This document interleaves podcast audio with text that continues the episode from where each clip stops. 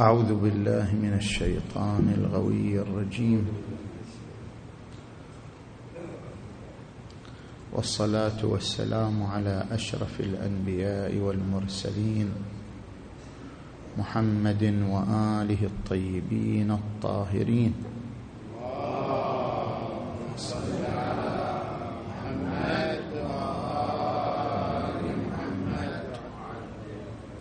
بسم الله الرحمن الرحيم. ولقد آتينا إبراهيم رشده من قبل وكنا به عالمين. صدق الله العلي العظيم. الآية المباركة تتضمن عدة مفاهيم ومجموعة مضامين. المضمون الأول أن الأنبياء عليهم السلام خضعوا لتكامل روحي ينتقل به النبي من درجة إلى درجة أرقى. في المقامات الروحية منذ صغره ومنذ طفولته. فلاحظوا عندما يتحدث عن النبي إبراهيم عليه وعلى نبينا وآله أفضل الصلاة والسلام يقول ولقد آتينا إبراهيم رشده من قبل وكنا به عالمين. إذ قال لأبيه وقومه هذا كان قبل النبوة وليس بعد النبوة. منذ أن وعى منذ أن أدرك. إذ قال لأبيه وقومه ما هذه التماثيل التي أنتم لها عاكفون. قالوا إنا وجدنا آباءنا لها عابدين. احتجاج إبراهيم كان منذ صغره ولم يكن بعد النبوة ولم يكن بعد البعثة. وعندما يتحدث عن النبي موسى عليه وعلى نبينا وآله أفضل الصلاة والسلام يقول وألقيت عليك محبة مني ولتصنع على عيني. أي أنت منذ صغرك كنت تصنع على عيني. أي كنت تصنع بإشرافي كنت تصنع بنظري وعنايتي. كنت تمر بمراحل تكاملية روحية تحت عناية إلهية تحت رحمة إلهية. وألقيت عليك محبة مني ولتصنع على عيني. وسائر الأنبياء الذين اصطفاهم تبارك وتعالى كان من مظاهر الاصطفاء أنهم يخضعون لعناية إلهية تنقلهم في مقامات روحية من درجة إلى درجة. إن الله اصطفى آدم ونوحا وآل إبراهيم وآل عمران على العالمين ذرية بعضها من بعض. وأيضا عندما يتحدث عن النبي محمد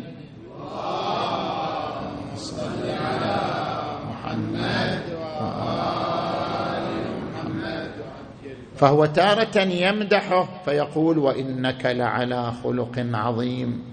أو يقول فبما رحمة من الله لنت لهم ولو كنت فظا غليظ القلب لانفضوا من حولك. ويقول الذين آمنوا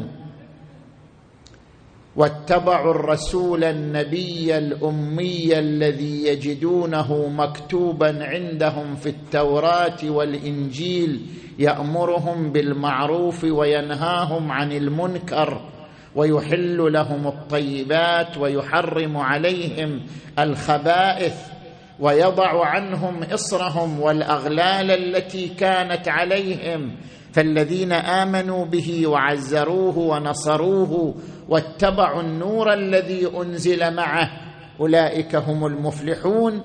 في هذا المدح في آيات أخرى يشير إلى أن النبي كان معدا ومؤهلا لهذا المقام العظيم من قبل نبوته عندما يقول تبارك وتعالى ولا تعجل بالقرآن من قبل أن يقضى إليك وحيه ويقول تبارك وتعالى لا تحرك به لسانك لتعجل به إن علينا جمعه وقرآنه فإذا قرأناه فاتبع قرآنه ثم إن علينا بيانه. هذه الآيات تكشف عن أن النبي كان عالما بالقرآن معلما به مطلعا عليه من قبل نزوله وهذا هو الإعداد الروحي والتكامل الروحي الذي مر به سائر الأنبياء والمرسلين. ولقد آتينا إبراهيم رشده من قبل وكنا به عالمين. المضمون الثاني. لاحظوا أن الآية المباركة لم تقل آتينا إبراهيم الرشد. قالت آتينا إبراهيم رشده. فرق بين عنوان رشده والرشد. الرشد يؤتى لكثير من الناس. كثير من الناس يعطى مقام الرشد وهو صغير. يعطى مقام الرشد منذ نعومة أظفاره. لكن النبي أو الوصي أو المصطفى أو المختار يعطى الرشد اللائق به الرشد المناسب لمقامه الرشد الملائم لمقام النبوة والوصاية. فهو يقول ولقد آتينا إبراهيم رشده يعني الرشد المناسب لمقامه وهو مقام النبوة والإمامة. الرشد المناسب لموقعه وهو موقع العصمة وموقع الطهارة لا انه مطلق الرشد وطبيعي الرشد وأي رشد بل رشد خاص. ولقد آتينا إبراهيم رشده من قبل يعني من قبل النبوة كما ورد عن الإمام الصادق عليه السلام إن الله اختار إبراهيم عبدا إن الله اتخذ إبراهيم عبدا يعني مظهرا للعبودية قبل أن يتخذه نبيا. وإن الله اتخذه نبيا قبل أن يتخذه رسولا. وإن الله اتخذه رسولا قبل أن يتخذه اماما. وإن الله اتخذه اماما قبل أن يتخذه خليلا. اذا منذ قبل النبوة أوتي الرشد الخاص به. الرشد المنسجم مع مقام النبوة والوصاية. ولقد آتينا إبراهيم رشده من قبل وكنا به عالمين.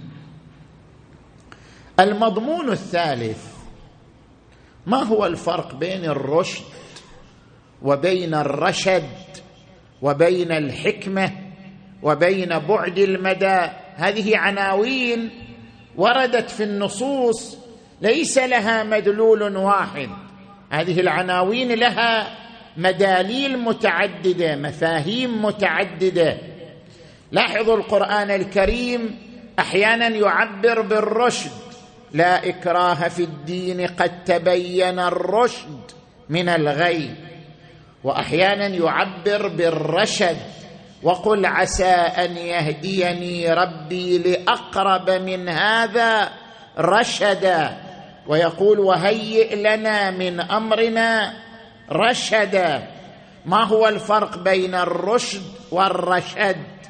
ويقول في آيات أخرى ومن يؤت الحكمة فقد أوتي خيرا كثيرا. ما هو الفرق بين الرشد والحكمة؟ وبعد المدى والرشد بلحاظ إطلاقات واستعمالات النصوص الشريفة. الرشد هو الهدى من كل شيء مقابل الضلال الحيرة التيه. الاهتداء أن يرزق الإنسان الاهتداء في أي شيء. هذا الاهتداء المقابل للضلالة المقابل للحيرة يعبر عنه بالرشد. الرشد على أنواع وعلى أقسام. هناك رشد روحي يحصل عليه الإنسان نتيجة مزاولته للعبادة نتيجة استغراقه في القرب من الله والعلاقة مع الله تبارك وتعالى. يصل إلى درجة الرشد الروحي يصل إلى درجة من العلاقة الروحية مع الله أنه يهتدي إلى ما يقربه إلى الله من دون أن يهديه أحد من دون أن يعلمه أحد. قال تبارك وتعالى واذا سالك عبادي عني فاني قريب أجيب دعوه الداعي اذا دعاني فليستجيبوا لي وليؤمنوا بي لعلهم يرشدون لعلهم يرشدون أي لعلهم يصلون إلى هذه الدرجه المسماه بالرشد الروحي لأنهم إذا وصلوا إليها كانوا مهتدين من قبل أنفسهم لعلهم يرشدون. النوع الثاني من الرشد الرشد الفكري بمعنى أن الإنسان يمتلك عمقا فكريا ويمتلك دقة عقلية يقتدر بهذا العمق الفكري وبهذه الدقة العقلية أن يضع الأمور في مواضعها. هذا رشد ذهني رشد فكري. يقول عنه القرآن الكريم لا إكراه في الدين قد تبين الرشد من الغي. يعني الفكر الصواب تبين انفرز. لا نحتاج إلى أن نكره احدا. الدين لم يكره أحدا على أن يدخل فيه. الدين ليس دينا إرهابيا أو دينا إكراهيا. لا إكراه في الدين. لا نحتاج إلى أن نكره أحدا على الدين. لماذا؟ لأن الفكر الديني فكر واضح. فكر تعضده الأدلة تعضده البراهين. لا يحتاج إلى أن يفرض بالقوة لا يحتاج إلى أن يقصر الناس عليه بالسيف. لا إكراه في الدين. قد تبين الرشد من الغي.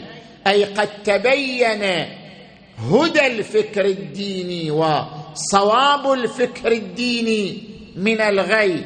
قد تبين الرشد من الغي. الرشد هنا بمعنى الرشد الفكري. والنوع الثالث من الرشد الرشد الإيماني. أن يصل الإيمان إلى در أن يصل الإنسان إلى درجة من الإيمان بالله تبارك وتعالى أنه يدعو إلى الله. ويدعو إلى نبذ الشركاء مع الله تبارك وتعالى. قل هذه سبيلي أدعو إلى الله. أنا قل هذه سبيلي أدعو إلى الله على بصيرة أنا ومن اتبعني. هذا الرشد الإيماني هو الذي تجلى في إبراهيم عليه السلام ولقد آتينا إبراهيم رشده من قبل وكنا به عالمين. النوع الرابع من الرشد الرشد الإداري. كيف تصير أنت في مجال الإدارة إنسان رشيد؟ انت مدير شركة انت مدير مدرسة انت مدير أي مدير انت مدير برنامج معين انت مدير عمل. كيف تكون رشيدا رشدا اداريا؟ كيف تكون رشيدا في مجال إدارتك في مجال تصريفك للأمور؟ الرشد الإداري يقابله السفاهة. هناك سفيه وهو الذي لا يضع الأمور في مواضعها. وهناك رشيد وهو الذي يضع الأمور في مواضعها. لذلك القرآن الكريم تعرض إلى السفهاء قال ولا تؤتوا السفهاء أموالكم التي جعل الله لكم قياما. هذه الثروات قيام لكم. قيام لكم يعني أنها قيام لحضارتكم. لا يمكن أن تقوم حضارة بدون ثروة. لكي تحافظوا على حضارتكم لا بد أن تحافظوا على ثرواتكم. ولا تؤتوا السفهاء أموالكم التي جعلها الله قياما. اذا السفيه هو الذي يضع الثروة في غير مواضعها. يصرفها في الأشياء الثانوية. ويترك الأشياء الأساسية المهمة. أما الرشيد فهو الذي يضع الثروة في مواضعها. هذا يسمى بالرشد الإداري. عندما نصل إلى الرشد الإداري نفهم الفرق بين الرشد والرشد. الرشد الإداري أن تضع الأشياء في مواضعها. في مجال العمل في مجال الدراسة في مجال إدارة شؤون المجتمع مقابل السفاهة. والرشد وقل عسى أن يهديني ربي لأقرب من هذا. رشد الرشد بمعنى الصواب. لذلك الرشد منك لكن الرشد من الله وليس منك. الرشد يطلب من الله والرشد صفة لك ففرق بين الأمرين. هناك عنوان ينبع من العبد وهناك عنوان ينبع منه تبارك وتعالى. الرشد الإداري أنت بحكم خبرتك بحكم ممارستك تصل إلى درجة من النضج تكون رشيد في مجال الإدارة إدارة الثروات إدارة الأعمال. فالرشد صفة للعبد يكتسبها بالخبرة يكتسبها بالممارسة الرشد الإداري. أما الرشد فهو صواب من الله إلهام من الله. أن يلهمك الصواب الموجب للقرب من الواقع. وقل عسى أن يهديني ربي لأقرب من هذا رشدا. وقال في آية أخرى وهيئ لنا من أمرنا رشدا. نجي إلى عناوين أخرى. عندنا رشد وعندنا حكمة وعندنا بعد المدى. وهذه مراتب كل مرتبة أرقى مما قبلها. الرشد أن تضع الأمور في مواضعها. عندك ثروة تصرفها على الأولويات تصرفها على الأمور الأساسية. هذا رشد. وعندنا درجة أرقى من الرشد وهي الحكمة. الحكمة هي تدبر العواقب. مو فقط تضع الأمور في مواضعها بل أنك تتدبر عواقب أفعالك وأعمالك. ومن يؤت الحكمة فقد أوتي خيرا كثيرا. افترض إنسان يسلم شركة معينة وهذه الشركة إليها جدول أعمال برنامج أعمال معينة. إذا صرف الثروة على طبق البرنامج هذا إنسان رشيد. إذا أكثر من هذا حافظ على مستوى الشركة وحافظ على موقعيتها وسمعتها في المستقبل. هذا يسمى حكيم. هذا أكثر من كونه رشيد. هذا إنسان يقرأ المستقبل. هذا إنسان يتدبر العواقب. هذا إنسان يتلافى المحاذير والمنزلقات المستقبلية فهو مضافا إلى كونه رشيد هو حكيم. ومن يؤت الحكمة فقد أوتي خيرا كثيرا. وورد في الآية المباركة في وصف النبي محمد.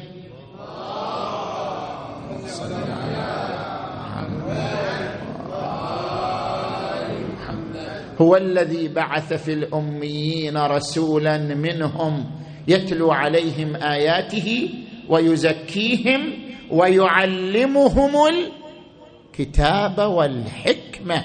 وإن كانوا من قبل لفي ضلال مبين. عندنا عنوان أرقى من الحكمة. ما هو؟ بعد المدى. أن يكون الإنسان بعيد المدى. هذا الإنسان المخطط دائما الذي ينظر إلى البعيد دائما ينظر إلى أبعد الآفاق. يعني أفقه واسع أفقه رحب. هذا الإنسان صرف أموال الشركة في مواردها فكان رشيدا. وهذا إنسان حافظ على موقعية الشركة لمدة سنين مستقبلية فكان حكيما. وهذا إنسان لا أكثر من ذلك. هذا إنسان جعل الشركة الشركات يعني نمى ثروتها. بمعنى وضع لها مخططات تنمي ثروتها. وضع لها مخططات تؤكل ثمارها. وضع لها مخططات تجعلها أكبر حجما وأوسع موقعا. هذا إنسان شنو؟ بعيد المدى. هذه درجة أرقى من درجة الحكمة. لذلك ضرار ابن ضمرة الصحابي الجليل عندما دخل على معاوية بن أبي سفيان فقال له معاوية صف لي عليا. قال اعفني. قال لا أعفيك. صف لي عليا. قال إذا كان ولا بد فاسمع. إذا أنت مصر على أن تسمع عن علي اسمع عن علي. ثم مدح أمير المؤمنين عليه السلام صلى الله عليه وآله. فكان من جملة ما قال كان والله بعيد المدى. بعيد المدى. شديد القوى. يقول فصلا ويحكم. عدلا. يستوحش من الدنيا وزهرتها ويأنس بالليل. ووحشته يحاسب نفسه على يحاسب نفسه إذا خلا. ويقلب كفيه على ما مضى. علي بعيد المدى. علي مو مجرد حكيم أو رشيد لا. إذا إبراهيم رشيد فعلي بعيد المدى. انتقل من مرحلة الرشد إلى مرحلة الحكمة إلى مرحلة بعد المدى. كان والله بعيد المدى. شديد القوى.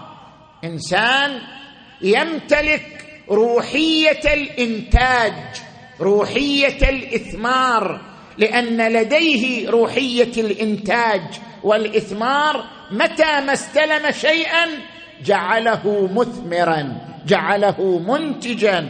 كان والله بعيد المدى شديد القوى. تعرفوا أن الدولة الإسلامية شلون استلمها الإمام علي؟ استلم الدولة الإسلامية كل أموالها مبيوقة. استلم الدولة الإسلامية بيت مال المسلمين فارغ الخزانة فارغة. دولة بلا مؤسسات دولة بلا مرافق. الإمام علي استلمها. الإمام علي هو الذي أسس نظام القضاء نظام بيت المال نظام الشرطة.